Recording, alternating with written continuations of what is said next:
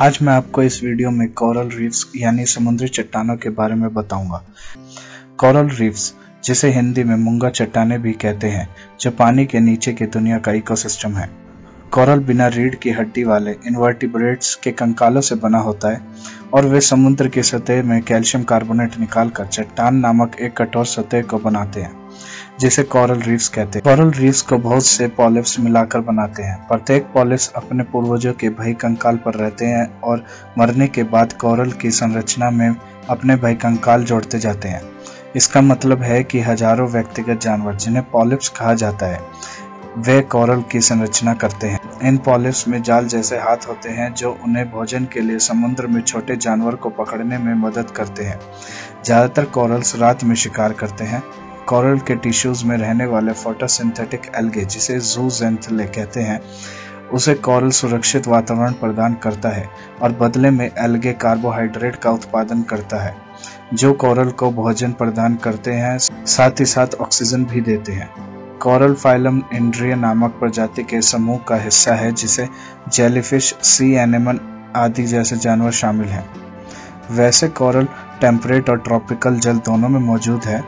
उथले पानी की रीफ्स केवल भूमध्य रेखा के लगभग 30 डिग्री नॉर्थ से 30 डिग्री साउथ तक के क्षेत्र में फैली हुई है। ट्रॉपिकल कोरल्स 50 मीटर से अधिक की गहराई पर नहीं उगते हैं। अधिकांश कोरल रीफ्स का अनुकूलतम तापमान 26 से 27 डिग्री सेल्सियस होता है और कुछ रीफ्स 18 डिग्री सेल्सियस से नीचे के जल में भी मौजूद हैं। दुनिया में मुख्य रूप से चार प्रकार की कोरल रीफ्स हैं। पहली, फ्रिंज रीफ्स। द्वीपों और महाद्वीपों के समुद्र तट के आसपास बढ़ते हैं। वे उथले लगून द्वारा किनारों से अलग हो जाते हैं। फ्रिंज रीफ सबसे सामान्य प्रकार के रीफ्स हैं। दूसरी बेरियर रीफ, समुद्र तट के समांतर लेकिन गहरे व्यापक लगून द्वारा अलग किए जाते हैं। उनके द्वारा बनाए गए लगून कई किलोमीटर चौड़े और 30 से 70 मीटर गहरे हो सकते हैं। वे पानी की सतह तक पहुँच सकते हैं, जिससे नेविगेशन के लिए बाधा होती है, इसलिए इन्हें बैरियर रीफ कहते हैं। ऑस्ट्रेलिया में ग्रेट बैरियर रीफ दुनिया का सबसे बड़ा और सबसे प्रसिद्ध बैरियर रीफ है। तीसरा पैच रीफ छोटे अलग थलग समुद्री चट्टान है जो द्वीप या महाद्वीप के समुद्री किनारे के खुले तल में बड़े होते हैं। वे आमतौर पर फ्रिंज रीफ और बेरियर रीफ के बीच में होते हैं। वे आकार में बहुत भिन्न होते हैं और वे शायद ही कभी पानी की सतह तक पहुँचते हैं।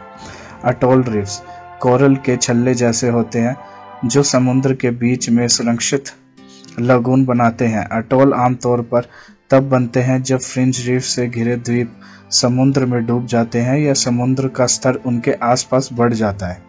ये द्वीप अक्सर पानी के नीचे ज्वालामुखियों के सबसे ऊपर होते हैं।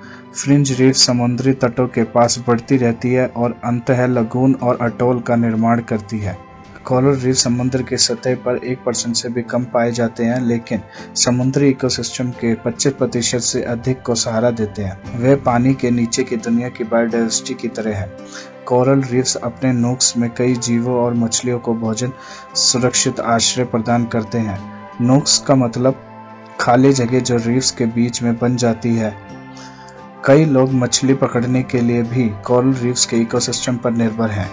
जैसे ही ग्लोबल वार्मिंग के कारण दुनिया के महासागरों का तापमान बढ़ता है कॉरल पॉलिप जू जैंतले को निष्कासित कर देते हैं। जिस पर वे भोजन के लिए निर्भर रहते हैं। जू जेंथले के चले जाने के बाद कोरल अपना शानदार रंग खो देता है और सिर्फ़ सफ़ेद रंग का रह जाता है, जो कि पॉलिप्स के भाई कंकाल होते हैं। इसे कोरल विरंजन या ब्लीचिंग भी कहते हैं। ओवरफिशिंग, ओशन एसिडिफिकेशन और प्रदूषण। कोरल रीफ्स को तबाह कर रहे हैं।